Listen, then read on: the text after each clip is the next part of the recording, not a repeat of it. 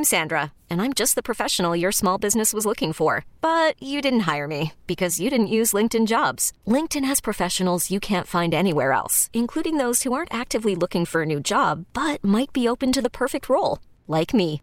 In a given month, over 70% of LinkedIn users don't visit other leading job sites. So if you're not looking on LinkedIn, you'll miss out on great candidates like Sandra. Start hiring professionals like a professional. Post your free job on linkedin.com slash recommend today. Call from mom. Answer it. Call silenced. Instacart knows nothing gets between you and the game. That's why they make ordering from your couch easy. Stock up today and get all your groceries for the week delivered in as fast as 30 minutes without missing a minute of the game. You have 47 new voicemails. Download the app to get free delivery on your first three orders while supplies last. Minimum $10 per order. Additional terms apply. Needed to produce solutions. Our new technology platform, developed by AmericanEagle.com, has produced tremendous results with higher traffic, conversion, engagement, and online revenue. If you have any home repairs you need to take care of, check us out at RepairClinic.com. If you need a world class website or technology project, then I would highly recommend AmericanEagle.com. Call AmericanEagle.com at 773 Network. That's AmericanEagle.com 773 Network. It's 2 p.m. in Memphis. Giannotto and Jeffrey time. Get off the fence. Live on Memphis' sports station. 92.9 FM ESPN. Welcome, welcome, welcome to the Giannotto and Jeffrey Show. We're coming to you live from Memphis, Tennessee. My name is Jeffrey Wright. You can follow me on Twitter on X at JWright929 ESPN. Dennis Fuller's producing the program for us. Mark will join us in just a moment via the phone. Let's let you know what we got coming up on the program. It's Monday. It's Overreaction Monday. We'll overreact to the Super Bowl as well as the Tigers win over Tulane yesterday afternoon. Jason Munz is also going to join the program. He'll join us here about 2:35. We'll get his thoughts on the Tigers. Big week for the Tigers as well. They have the North Texas swing, or they'll play North Texas on Thursday, and then they'll play at SMU on Sunday. 305. We will get into the list. Want to discuss the waste management and the reaction. I got some thoughts on the way the PGA Tour has handled that situation.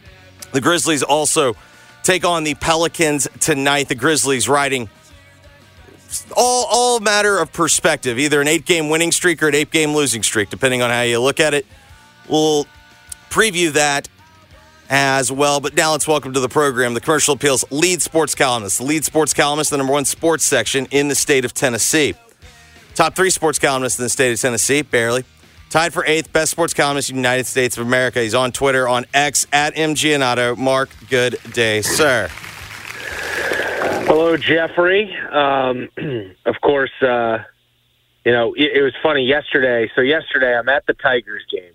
First, first Tigers game I'd been able to go to in person since the Vanderbilt game, I believe. Um, and um, so I'm sitting there, and it was the first time Lindsay was at home with all three kids for a time, just her. Yeah. And well, she sends me a text message in the middle of the game, like once my oldest had gone to a birthday party with a friend's parents, and was like basically like, you know, there were some tough moments, but you know, we made it through and it went okay. And I'm sitting with Jason that, at courtside at the game, and he goes, "Oh, she shouldn't have sent that. She jinx, she jinxed it. She jinxed it." Yeah, Jeffrey, what was the next text message I got? Right, This right, is a right disaster. waiting for- Something along the lines of this is a disaster. No, it was, it was right when uh, right when I was waiting for Penny to come to his press conference after the win. I get a text message. Uh, Casey, our, our middle son, uh, our middle kid, uh, he just woke up with an 102 degree fever. Yeah, that's good um, stuff. So we, yeah, we jinxed it. Um, and so you know, when you got a two week old baby, also you gotta, you know, I gotta stay home to keep him away from the two week old baby because, you know, if a two week old pops a 102 degree fever, You got real problems. Yeah, so um, that's my day today. Um, but it's overreaction Monday is like made for Super Bowl, post Super Bowl Monday. We got you got the Super Bowl, you got the Tigers getting like their first no stress win in forever, like two months. It felt like uh, probably like what since the I guess the Wichita game on the road was a no, kind of a no stress win, right? Yeah, but I thought this was I thought this was actually more encouraging because the Wichita State game felt like just insane shooting, ins- an insane shooting performance in a second half. This one just felt like the Tigers controlled the entire game. Yeah, um, and then you've got so you got that. You got obviously everything going on in the post. You know, our first Taylor Swift Super Bowl. Mm-hmm. Um, you know, like some are like, saying you know- first and only. well, um, so you got that. You also got you mentioned the Grizzlies. We had Ja speaking at his AAU trials. Did you see that clip? I did not see this. Um, yeah, Ja kind of talking about how you know reflecting on uh, how he he needed to take care of his mental and his and his uh, uh, um, his spiritual. And you know kind like I thought it was uh, he was like basically giving a talk to all the kids who tried out for his AAU team in South Carolina this weekend. And you know it was you know like it was it struck the right tone. It was just the right amount of um you know hope towards the future but also like very clearly like understand it, it felt like he understood like the predicament he had put himself into but also like he's also had a str- string of bad luck here. Like you know it just it reinforced like all right this guy's been through enough now. Hopefully he's turned the corner. And it you know like especially now that he got the he comes back and then immediately gets a season ending injury. It's just like you forget sometimes like this guy's been through a lot now. Yeah, no, it's just a really bad year. Yeah, um, but the the uh, that um, you know because like let's be honest, stuff that's happening on the court isn't that interesting with the Grizzlies. I know I know some people are talking themselves into like the developmental stuff and all that, but like I'm not there. I'm just not there. I can't do it's it. tougher. you know? I mean, like again, I'm, I'm if GG and Vince continue to look great, I'm not going to act like it's nothing. But a huge part of this is okay. I've what do these I- guys? my- what do these guys look like with in in the context of Ja, Dez, Jaren? We still haven't have an answer at the five next year. Like there, it's bigger picture issues. I, I've you know, my my whole thing is I've seen enough. I'm convinced that these guys could be like nice rotation players for them next year. You know, but you're right. Like until we see them with those guys, it's like whatever at this point. I've seen them look good. You know, being kind of like primary options, um, and like I'm encouraged by it. Um, I don't really need to see two mo- two more months of it.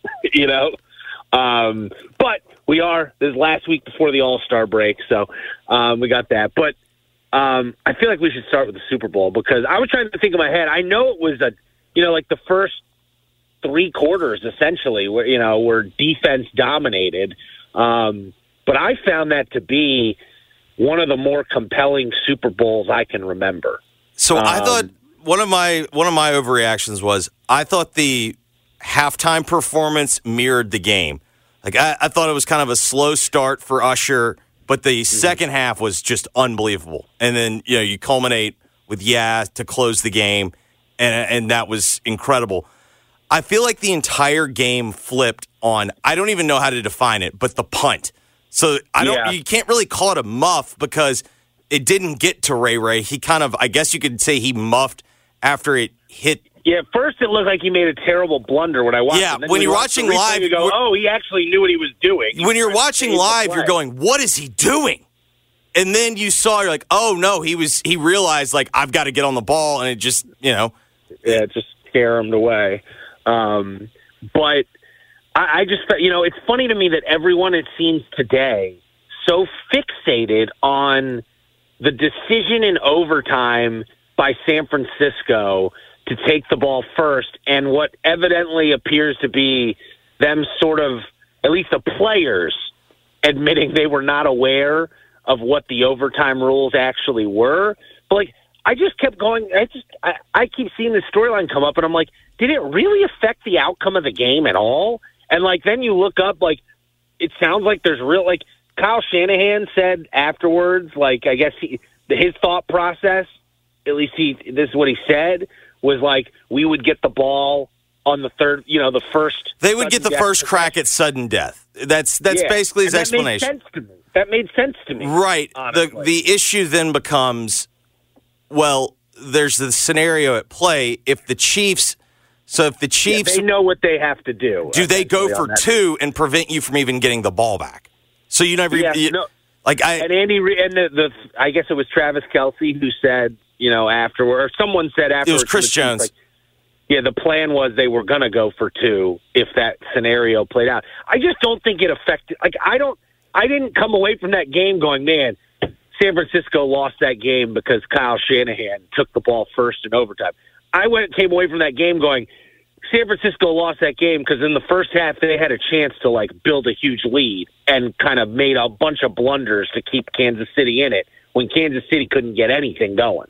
Yeah, I I guess where you could make the argument it, it is significant because they would have handled fourth down differently. And They wouldn't have kicked the field goal. yeah, you know what I mean? Like if you you, you have guess. you get more information, like, you know, there's no doubt when Kansas City gets the ball back, like fourth down, okay, we have to go for it. Like, you know, it allows you to to make those decisions. But I do agree with your general premise. To me, the game was largely lost early when when Kansas City looked like they were completely uncomfortable with their offensive line and They had they couldn't get anything going. They had that one pass to Hardman and then promptly turned it over. That was it. That was their whole offense in the first half. It felt like. And then when you think about okay, so it's ten to three, they get the field goal. The Chiefs get the field goal right before the half, and you're thinking, okay, this this next drive is going to really determine things. And you get the Mahomes interception, where I still have no idea. Like I don't know if it was a if it sailed on him and he was trying to hit Kelce, or I think that's that's how that's how I interpreted it. That was the only thing that made sense because. Kelce Kelce was actually open. Yeah, I think he overthrew it on the run. Yeah. what I. That's how I interpreted it. It just sailed on, but it was a, a bad throw. And then they wind up not even, you know, they're having to punt it back to them.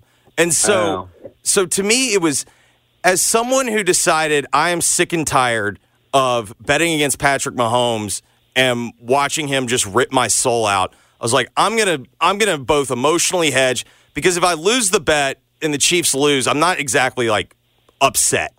So I'm taking I'm taking the Chiefs. And when it got to half and you felt like they're only down seven, that to me seemed like a problem for the Niners. Yeah, no, and then they figured it out enough, and then you know, ultimately late, you know, Mahomes was Mahomes. You know, like when you when you when you leave it up for grabs in the final six seven minutes, how many times has Patrick Mahomes Patrick Mahomes lost in that scenario? the one time against Joe Burrow. That's it, right? Yeah, I mean, I guess you could make the argument the In big games, I should say. Yeah, no, I, know what you're talking about. But Dee Ford is really the reason why they lost to the Pats. Uh, the Pats, his first playoff game against Brady, and then the other loss to Brady was like they had no offensive line, and, and he was just running for his life.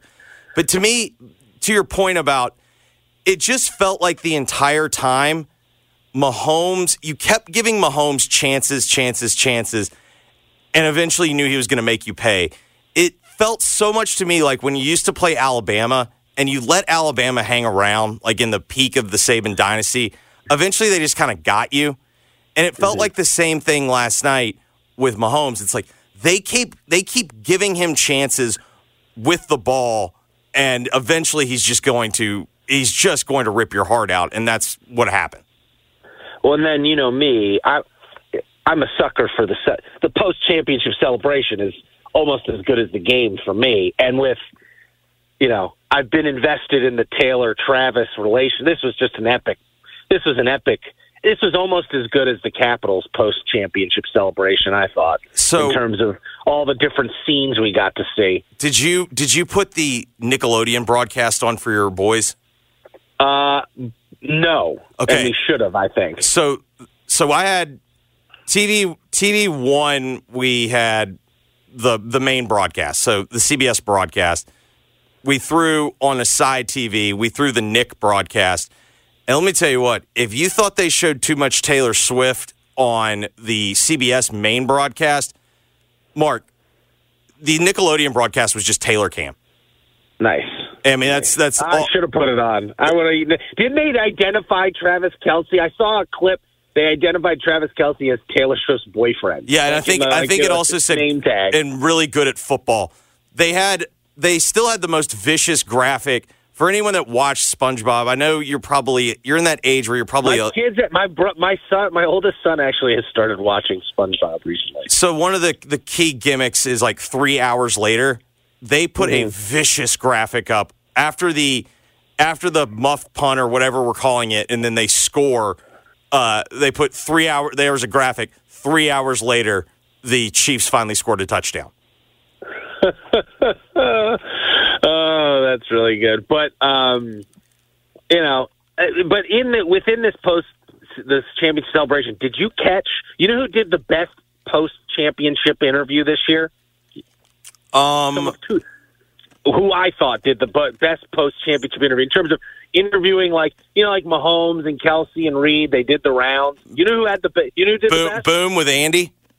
Boom and Bug with all of them. With Mahomes, like if you go, if you watch the go, if you can find it, the Mahomes Kelce interview with Boom and Bug was, for our show's purposes, Jeffrey, just fantastic because there was an appreciation of Boom within the interview. Like Boom asked Kelce, "What were you thinking as you watched Mahomes?"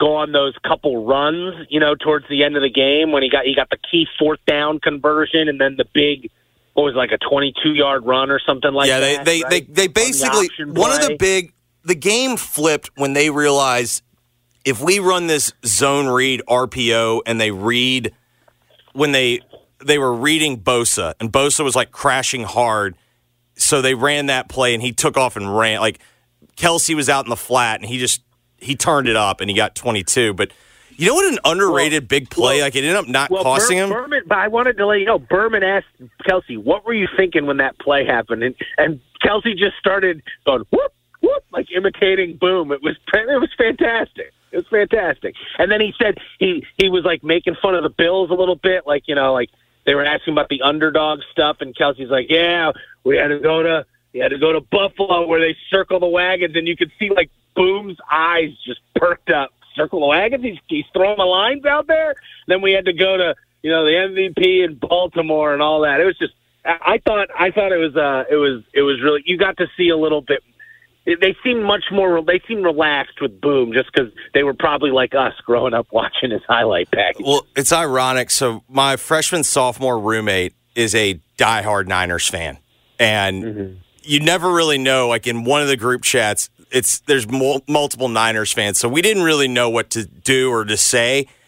But he used to laugh at me because when we'd be playing, he'd play flag football with me, and he would get he would laugh out loud whenever like I would take off and run, and I'd make somebody miss. I would go whoop whoop, and then he, I got back to the huddle one time. He's like, "You can't be the one that says that." Like he's like, other people have to say. I was like, "Listen, it's all for Boom." Like that that man. I watched the NFL for that man. Like you- know what I mean. Like I, I have to I have to pay respects. Now I was I was you know maybe I was doing and then you had the you had obviously the Kelce bump of of Andy Reid, which weirdly Nance and Romo like ignored. Which, They like, just blew past it, like like it's something like we've seen before. And then they went to the desk crew at halftime. They're like, "Well, you, you know, you don't see that very often. You know, like it was bizarre. Like that was that was like my whole problem with Kelce has never been it's never been the the Taylor Swift or the the dating shows whatnot. It's like I just don't really like his personality, and that to me was just like the ultimate like try hard. Look at me. Look how angry I am. And it's just like, oh my god. Like, what, what was he gonna do? What was he? I didn't even understand what he was upset about. Was he upset that I think he was upset that like on that play he wasn't in the game. right? But they got they the block. I know because they take him out of the game because of blocking stuff, and I think Romo seemed to interpret it as he was mad he wasn't in the game. Um, I don't know what the hell it was. It seemed like he's ma- he was just mad. He, like a lot of people have digested it as, you know, hey, I'm like a I'm like got a huge spotlight on me. My my my girlfriend and her famous friends are up in the up in the skybox today. I've I got caught one, one, pass. for I've got. one. I've caught one pass for a yard. Yeah, My um, brother. I was now- watching my brother, and he looked at me. and he goes, "I don't even remember the catch." I was like, "It was like on the first drive. I was like, it was like a little RPO flip, but it was nothing." Yeah, it was like a it was like a tight end screen play Yeah. type of deal. Um, but then after the game, you have him up there doing his pro wrestling shtick, where he's singing. You know, he did his Viva Las Vegas and um, and uh, fight for your right to party thing. And they kept flashing to Taylor, and I kept looking at her. I'm going, oh, she's like realizing this is what I've this is what I've This is what I've signed up for. this is what I've got tonight. This is his stick. But they are cute scenes from the club afterwards. Them them kissing and dancing to her weirdly to her music um, remixed.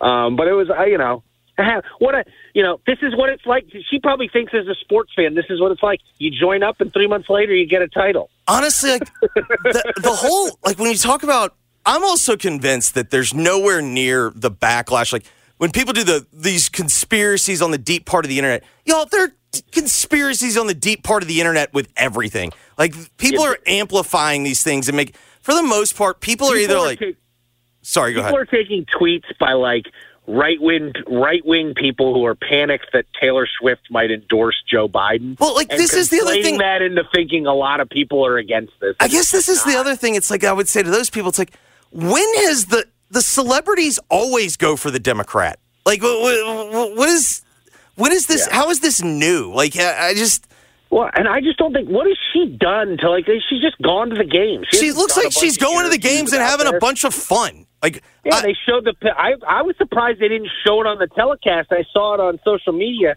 They The showed chug? her on the big screen. Yeah, the chug. Like I don't Yeah, that was- very endearing. what's that? What what message does that send to the youth? Yeah. but um, just in general, I mean, well, I mean, to, to to wrap this thing up, I mean, this is does this you count this as a dynasty now, right? I mean, Oh, this absolutely. is as good a five year run as we've seen. I mean, other than the Patriots in the modern era, there's not a better five year run than this, right? I mean, I guess maybe the Cowboys of the early '90s were, similar. I mean, they're they're going to be going. They're going to be attempting to be the first team to win three in a row. Yeah. Now I and I have my doubts about it just because this one felt didn't this one this one felt I mean I know they were underdogs they had to go on the road so obviously that played but this one felt the most unlikely of the three. I, th- I think you can make the argument like this is as good of a run to a championship as anyone we've seen because all right, yeah, they they pound the Dolphins the first week, the shell of the Dolphins, fine. They went to Buffalo and I thought in a game in which Allen played his ass off, like they beat him there. Then they go and they pretty much pants the Ravens, the number one seed, on the road. Pants the number one seed and MVP on the road. Correct. And then the, the team that had largely been considered the best team in the NFC, they beat them. And I don't know, the thing that I found found myself thinking the whole time, it's I'm not even convinced, Mark, that this is like a good team. Like that this is one of their of all the teams Mahomes is gonna win a title with, this is Well- probably nowhere near his best team. But that to well, me also nowhere near his best. Nowhere near his best. I mean, the defense. This is the best defense they've had of any of the Super Bowl teams. no Not even question, close. no question on that. But I- you know what I mean? Like, I just the whole time I'm just sitting there going like, their defense is Chris Jones, who's incredible. I thought Karlaftis was incredible last night. Mm-hmm. Their secondary is nasty. Like they Yeah. they were. It felt like the entire time they made every catch very They're the difficult. type of secondary I want. They're not like flashy. Yes, mean. and You and, know, they, they're and they just they play a ton of man coverage, and they just you don't ever just see someone just standing wide open. Like maybe like the, there were plays where the the Niners ran like in breaking routes, and a guy breaks open, but it's like those are. It wasn't just like oh coverage bust, and someone's just standing wide open for an easy throw. But well, and you also saw, like, I mean, you've been on this for a while. Like, we can praise Purdy. Like, compared to where he was drafted and his expectations, he is a fantastic quarterback. He's not an elite quarterback. I mean, not. to me, the the game the game really boiled down to the gotta have it plays, and I thought Purdy made a decent amount. Like that scramble and the throw to Juszczyk, which I still don't like. They blew they blew past that. The other thing that's starting to annoy me, why do we even have the official up in the booth? They just agree with whatever gets called anyway. Like, uh, you know what I mean? Like, well, well, what are we doing? But like that, I mean, but really just boiled down to third down. It felt like every time they had to come up with something, they just couldn't make the play. Yeah, yeah. So um, there you have it. No more football, Jeffrey. All right, I got some rapid fire. August. I got some rapid fire gut overreactions. You ready? Okay, let's hear him. Uh, I, I started off with betting on Mahomes is way better than betting against him. Okay. I thought no no ad that ran will be remembered as a classic. I didn't think like oh, they're the bad. The Dunkin' one was great. The Dunkin' Donuts one. That was my great. favorite one, but like, is that going to be remembered as a classic? Maybe not. I'll say this. I'm going to remember. I don't know if it was a classic. I'm going to remember the Jesus one with the washing of the feet. That Very was like, awkward. It was a, it was awkward but effective because like I stood. I, like, I was like, what is this about? What is going on So- here? What? The the the the other Jewish ones. So the one that ran pregame was way more awkward. Like it's like a a dad. Like they put like a swastika on the on their garage door, and the dad comes home and like tries to oh, repaint the garage. I. You know what else I couldn't believe? A lot of Marino. How did? A Yeah, I was, I of was, I was thinking about Marino's age. Well, the thing with Marino is you can always, in the back of your mind, you're always wondering: Is he broke? Like, does he need cash?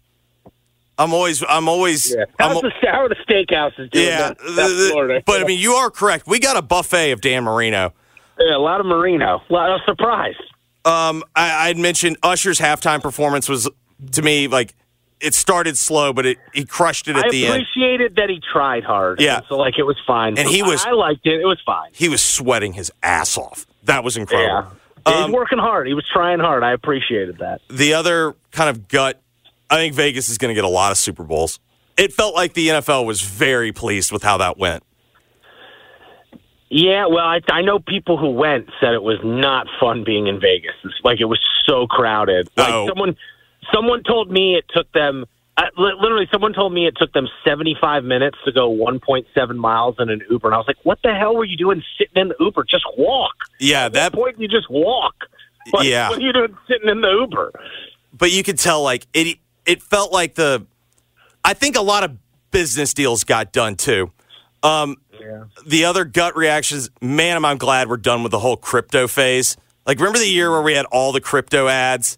Like, I, I'm so glad that we are past Well, no, that. now it's AI. It- it- now the- all the crypto money went to AI. ads. Yeah, I'm so can't can't wait for that.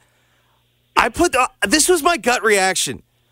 I think the Niners are going to regret this one more than the when everyone keeps doing the Kyle Shanahan and the leads and whatnot. This was the one that I felt like, man, they're gonna they're gonna look back on this one because I felt like they were the better team for a larger portion of the game. Yeah, poor poor Kyle Shanahan. By the way, you nailed it when they flashed to Mike Shanahan. Man, That rosy face? Oh, yeah. well, well, he's no more dye in the hair, so yeah, it's all just yeah, he's let white. which I think he even ma- looks good as a silver fo- fox. but it but it makes the fake tan or whatever Yeah. tan he's got look just stand out even more. But you nailed it. You said he'd look like red like a tomato or something like that. And That's what he did. That's the other the other reaction I wrote, Evan Washburn, who did the other sideline reporter, I've Hmm. never seen this move. His face and hair were the same color. I'd never seen that. And then he falls into the category of I so if they do whatever 20 21 football games a year, Mm-hmm. Evan Washburn falls into the category for me like what does he do during the other 334 days of the year? Because he's not like a studio guy. I guess he does I think some, he does. I think he does March Madness. Like he's one of the interview people for March. Like he'll do a site or two and during March Madness. Right, but like, what does he do the six other days of the week? That that's that's what I've always been fascinated by, and like I've no like it, it's not like a negative thing. It's just I I just I It's called living. It's called living yeah the dream, he- we need we need his agent. Um, Can yeah, I overreact to Tiger basketball before I go and before you bring in Jason Munz? yeah. Go ahead. Okay, because Jason will Jason will speak to there. But like this is this is that game yesterday was for me made for an overreaction of they're back, baby. Right? That's the overreaction, right? The, the team we thought we knew, you know, they're back, right? So that fits into an overreaction. They look pretty good. Well, it's funny. So after the game, I went and talked to Ron Hunter. Yeah. Um, afterwards, because well, I was actually the initial reason why I wanted to go do it because typically these guys don't come do press conferences unless like their own media are there and aside from pretty much everyone in the AAC, like the other than Memphis, like it shows you what the league, you know, the priorities of the league. Like the media doesn't really travel with those teams, those other teams in the league, Tulane included. Um, and so I was originally going to talk to him because he kind of got into it with David Jones, like that. Remember the whole yeah, technical yep. stuff yeah. that happened in the second half, and I was going to see if maybe I could catch Ron Hunter. You know, he's, he can be a little loose with his lips, tell mm-hmm. me what was said back and forth, but after, then at the end of the game, I noticed he and Penny, like, he took an extra few seconds in the handshake line to say something to Penny. So he wouldn't talk to me about the Jones stuff, but he would talk to me about what he said to Penny. And I thought it was interesting. What he said to Penny was, if you can get these, if you if you play like you did in the first half of this game, you are by far the best team in the league. Um, and now that's a big if, but you know that that stretch where they went up twenty five to six and essentially won, they won the game right there, essentially. Um, and just the first half in general, um, where they completely they they had they had Tulane completely out of sorts. Um, I thought that was really interesting. And then Ron Hunter pointed out, and he, I think he's right. He goes, "That's probably the best they've played in two months." Yeah, I, I definitely right. felt that. I, I like I know the game whenever it got down to twelve, whatnot, but that's the first game really since non-conference. Honestly, I felt like it was the the best they've played. Honestly, maybe since A and M, because the Clemson game was kind of like a game of runs.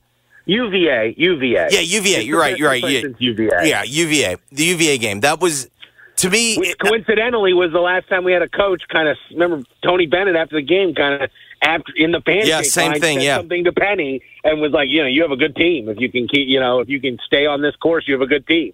And obviously, between Tony Bennett and Ron Hunter, a lot happened.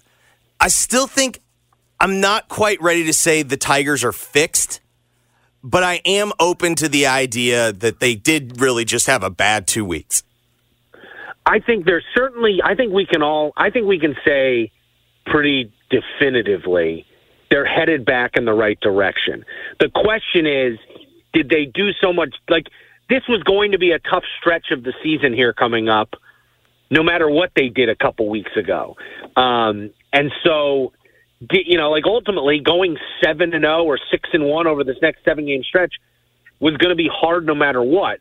The problem is now you've put yourself in a position where like to really feel any sort of comfort going into coming out of the regular season, probably got to go six and one. Like even five and two is to leave you going into the conference tournament. Even though, as I've said, I think if they go five and two, as long as like the losses are to FAU or it's like a road game at FAU or maybe the SMU game, like I still think they get in the tournament that way.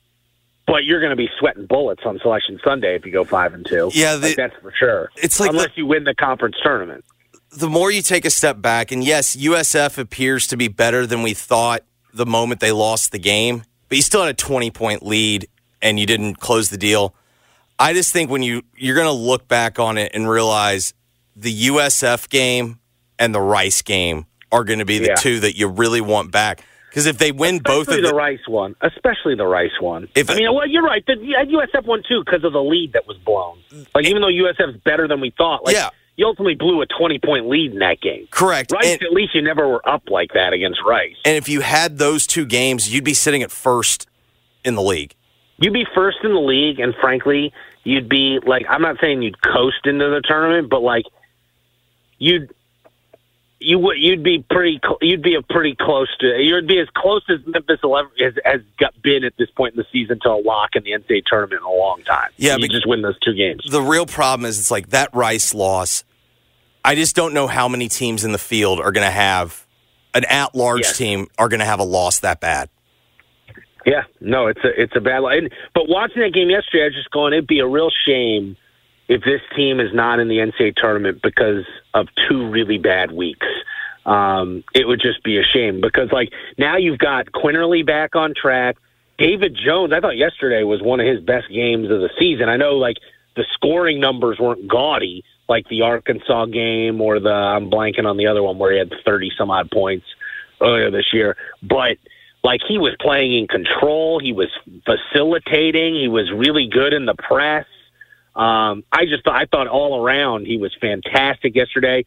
Nae'Qwan Tomlin looks better and better. Like now it looks like remember those first like seven, eight games with Tomlin, every time he'd be on the court, you'd be like, it looks like the guy who just joined the team. Yes. Now he- it doesn't look like that anymore. He looks like he's like just a regular member of the team, and you can see his production has gone up with his with his comfort level. And then yesterday, I thought Jordan Brown's best minutes since the Missouri game, probably. Yeah, and I mean they needed him because Malcolm was in foul trouble.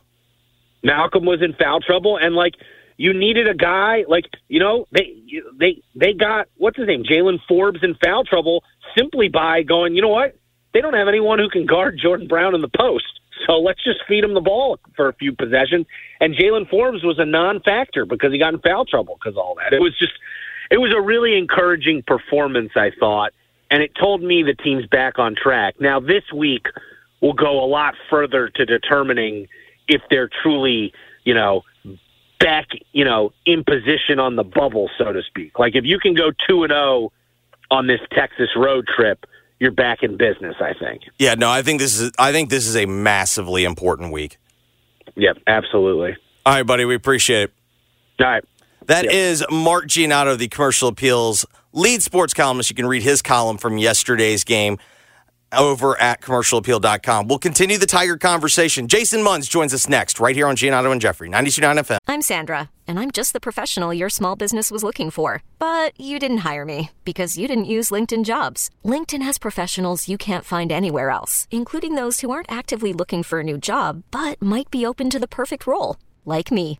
In a given month, over 70% of LinkedIn users don't visit other leading job sites. So if you're not looking on LinkedIn, you'll miss out on great candidates like Sandra. Start hiring professionals like a professional. Post your free job on linkedin.com slash recommend today. This episode is brought to you by Progressive Insurance. Whether you love true crime or comedy, celebrity interviews or news, you call the shots on what's in your podcast queue. And guess what? Now you can call them on your auto insurance too with the Name Your Price tool from Progressive. It works just the way it sounds. You tell Progressive how much you want to pay for car insurance, and they'll show you coverage options that fit your budget. Get your quote today at progressive.com to join the over 28 million drivers who trust Progressive. Progressive Casualty Insurance Company and Affiliates. Price and coverage match limited by state law. Worried about letting someone else pick out the perfect avocado for your perfect impress them on the third date guacamole? Well, good thing Instacart shoppers are as picky as you are. They find ripe avocados like it's their guac on the line. They are milk expiration date detectives. They bag eggs like the 12 precious pieces of cargo they are. So let Instacart shoppers overthink your groceries so that you can overthink what you'll wear on that third date. Download the Instacart app to get free delivery on your first three orders while supplies last. Minimum $10 per order, additional term supply. Giannotto and Jeffrey broadcast live from the Red River Toyota Studios. Check out Red River Toyota in Wynne, Arkansas. This hour of G&J is brought to you by the Next Generation 10G Network, only from Xfinity. The Giannotto and Jeffrey Show on 92.9 FM ESPN. Each and every Monday on the program, Jason Munz joins us. He's the Tiger basketball beat writer for the Commercial Appeal. You can follow him on Twitter on X at Munsley. Munz, what are we listening to?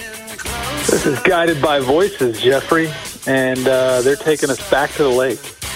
Taking us back to the lake. All right, I guess we'll start here. Are the Tigers fixed? Are they fixed? That's a that's a great question. Um, I don't think we know yet. Yeah.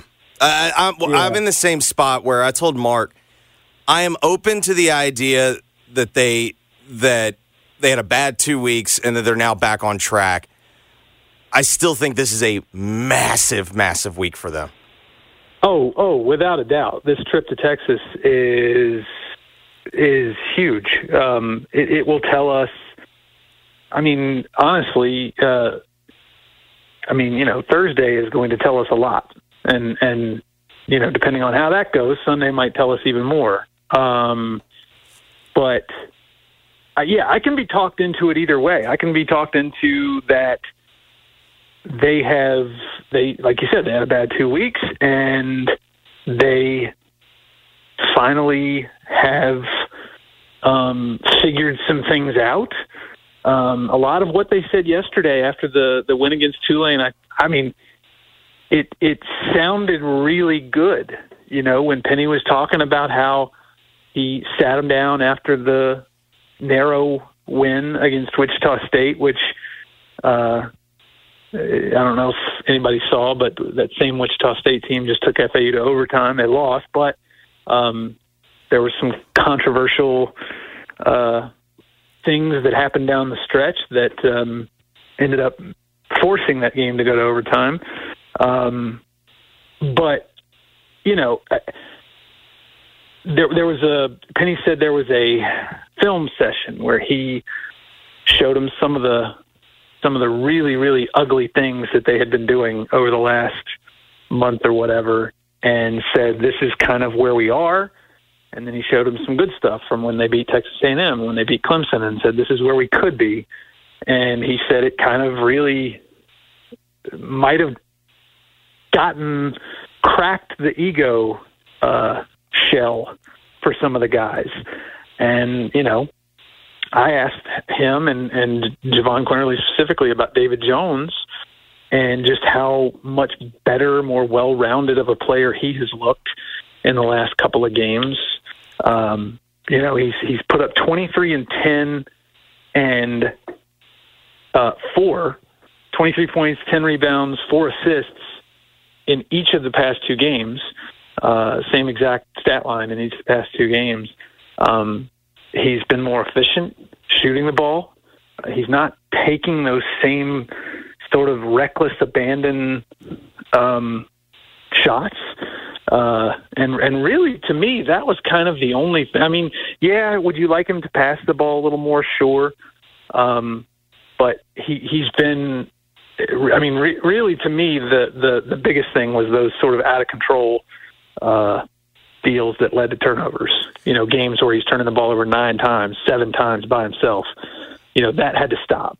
And it seems like it it we we might be on the you know sort of trending in that direction. And if that's the case, not only does it make him better, makes others around him better, and obviously that makes the team better. But at the same time, I could certainly hear the argument that they're they're playing lower level, you know, teams that are very much subpar to them. Wichita State, uh, Temple are bottom of the league, and Tulane is not having a very good season either, uh, especially away from home.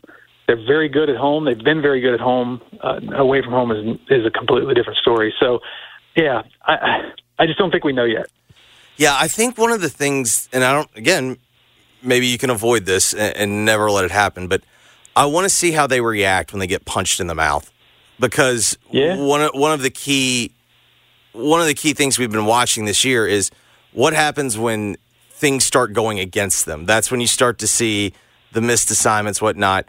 Like I, I want to see, like you know, for the most part, the Temple game. Yeah, it it got kind of weird in the second half, but it was a game they largely controlled. They largely controlled yesterday. Like I want to see what happens to them when when things don't go according to plan.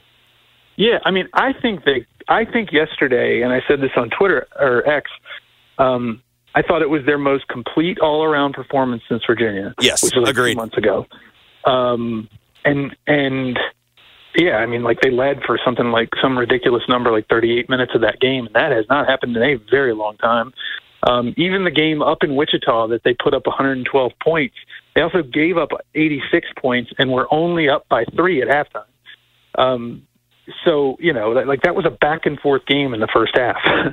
uh, and and you know, I I, I even th- like yeah, they had 25 assists in that in that Wichita State game, but they also had what something ridiculous like 44 made field goals. Well, yeah, it, it was um, almost like the assist numbers were going to go up just because they they hit so many threes, and it was like as soon as the Yeah. pass went in, like it, that was going to kind of inflate the numbers. Yeah, 19 threes in that game. So yeah, you're going to get a lot of assists. But yesterday they were 21 assists on 29 made field goals. Well, they went into the game um, assisting on right at 48% of their made field goals for the whole season.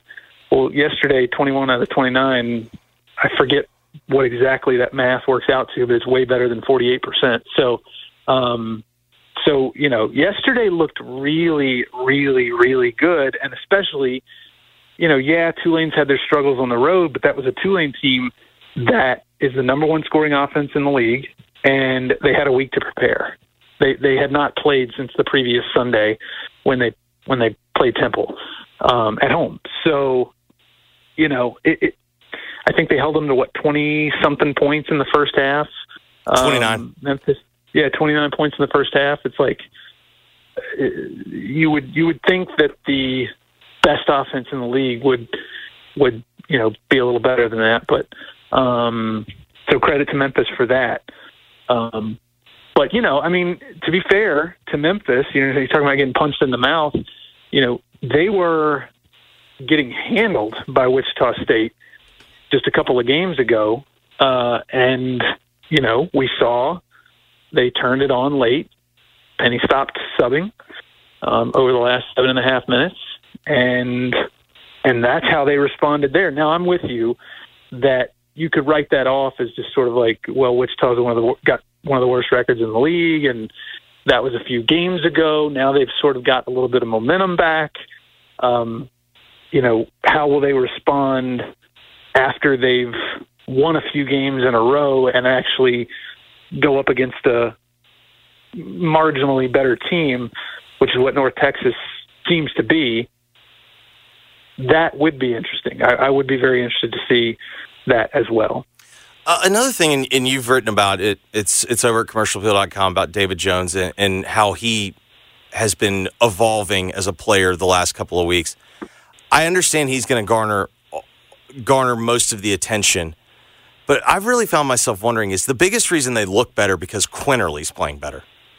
I think so. Yeah. Um, you know, yeah. Like I, I don't remember where I. I think I wrote this in the in the the observations. Uh, re, the re, yeah, the recap right after the game that you know obviously the two best players on the team are David Jones and Jahvon Quinerly, and when they when they when one or both plays well, things are things are pretty good. Uh, you know, you you you you're you're in the game if one or both of them plays well. Especially if both of them play well, you're probably going to win. But uh, you know, when you get somebody like Nae'Qwan Tomlin or Jaykwon Walton or Nicholas Jourdain or Malcolm Dandridge to step up and be a, a legitimate third sort of third like a like a good supporting actor, best supporting actor type thing, um, then they become that much they become dangerous at that point, in my opinion. And um, but no, Jahvon Quinerly is is ha- always has been and always will be the head of the snake. David Jones is going to get the headlines and the spotlight more often than not, just because he scores the most points.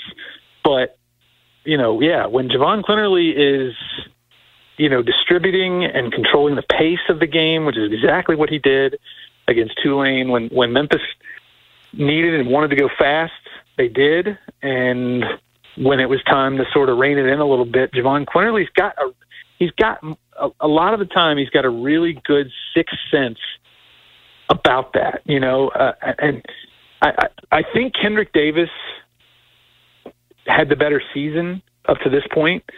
Like he had one of the best seasons in Memphis basketball history from a production standpoint. Um, he was a better scorer than than Quinerly is, but I think that Quinerly, JQ has just a much better sense feel for the game. Uh, maybe not much better, but he does have. I feel like he's got a better feel for the game, and it's been on display. Yeah, he turns it over. There are games, you know. Sometimes we, sometimes JQ does struggle. Um, you know, but when he's on, yeah, when he when he's on, Memphis is uh, Memphis is going to be very very tough to beat. So you hope, if you're a Memphis fan, obviously that uh, that he's going to be on the rest of the year. The other thing that I mentioned with Mark, you know, it's it's happened, it's in the past, there's no moving on from it. It does make you realize the USF has turned out to be better than we expected, but blowing a twenty in the poll, blowing a 20 point lead against them, and then the Rice loss. Like those are the two that I think you're going to look back and be like, those were those were the killers because if they flip this, if they flip the result of those two games, they're sitting here in first place. Yeah, you've got the UAB loss on the road, but that was kind of understandable. It, it's it's I think it's those two losses that that make it so tough. It is, it is without a doubt. I mean, UAB also beat FAU last week. Yeah. So, the, you know, Andy Kennedy is a really, really good coach. I don't need to tell you that. Um, you know, and, and they've got some guys like Yaxel Lendeborg is playing like an all conference first team guy. Um, so yeah, him, Eric Gaines, like UAB has some guys. They just haven't seemed to quite put it all together, although they do have wins over FAU and Memphis um, right now. Uh, I'd have to look at the rest of their schedule to see if they've got any wins over like Charlotte and you know how they did against South Florida and whatever. But uh, yeah, man, like it's those are the two that that are the reason why Memphis is in the position that they are in. If those two, if they had won those two games, which they only lost by a combined four points, uh, you know, they lose by one to South Florida, lose by three to Rice, up by 20 at some point, uh, at one point against South Florida. Um, you know, Rice was rock bottom. Uh, just, just seemed like it just seemed like there was some real bad mojo happening. Yeah. Still uh, lingering uh, over over the program at that point, but yeah, I mean, it's I don't know. Yeah, it, it's so UAB given beat South Florida yeah. at home in the early part of January. They lost at Charlotte 76-70 and then their other loss was the SMU loss last week or last Sunday at, at uh, that game was on the road. The UAB has a win over the team that's currently the, the only loss, conference loss that South Florida has. Yep, is to UAB, uh, and then they've beaten Memphis and FAU, who were the two odds-on favorites to to you know first and second place uh, preseason. Uh, that's pretty good. Um, but no, like uh, South Florida and Rice. You know, if you go out and you take care of business down the stretch, if you take two of three in the uh, SMU and the two FAU games, if you take two out of those three, I think I think I could make the argument that you even only go one and two in those games, and you have you and you do pretty well in the conference tournament. You don't go you don't go and get put out right away. Then I think you're probably in because that, that means you're beating FAU at some point, um, whether it's at home or on the road.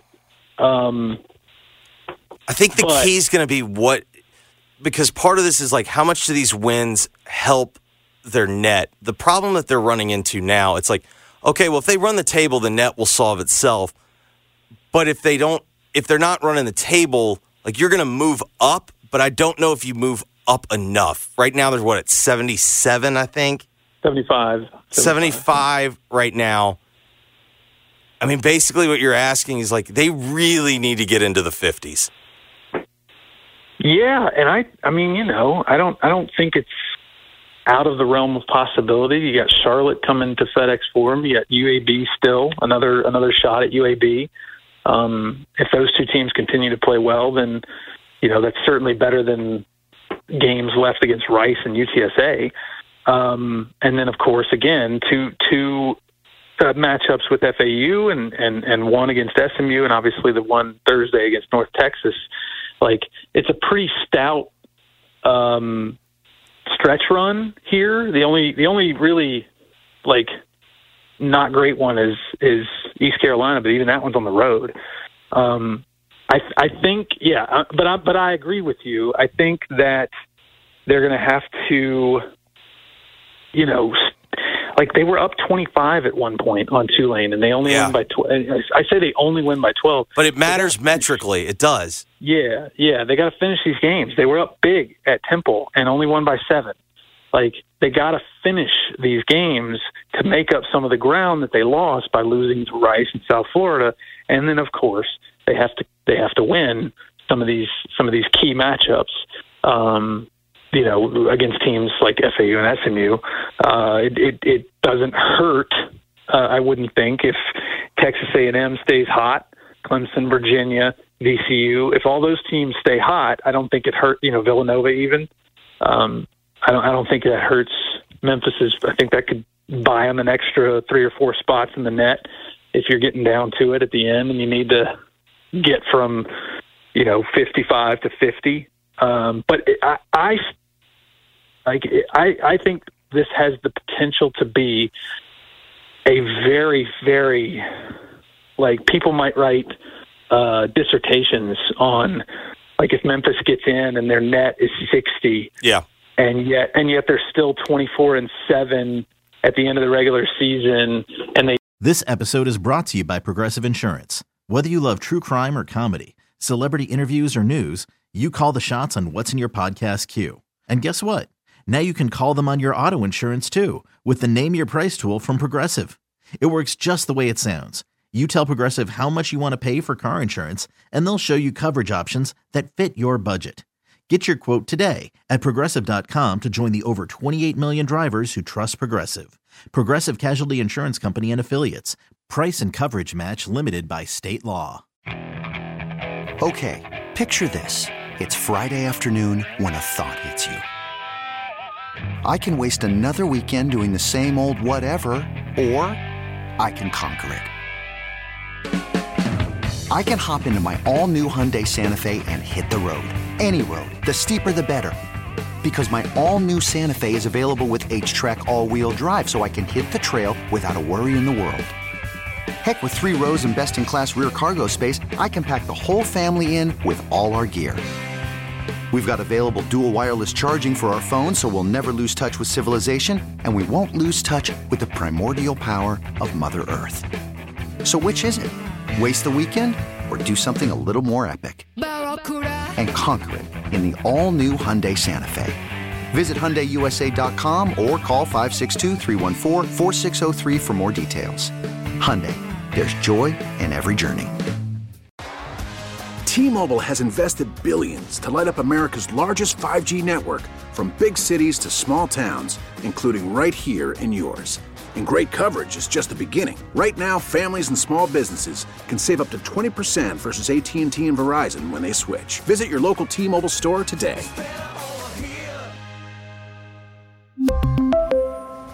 Plan savings with 3 lines of T-Mobile Essentials versus comparable available plans. Plan features and taxes and fees may vary.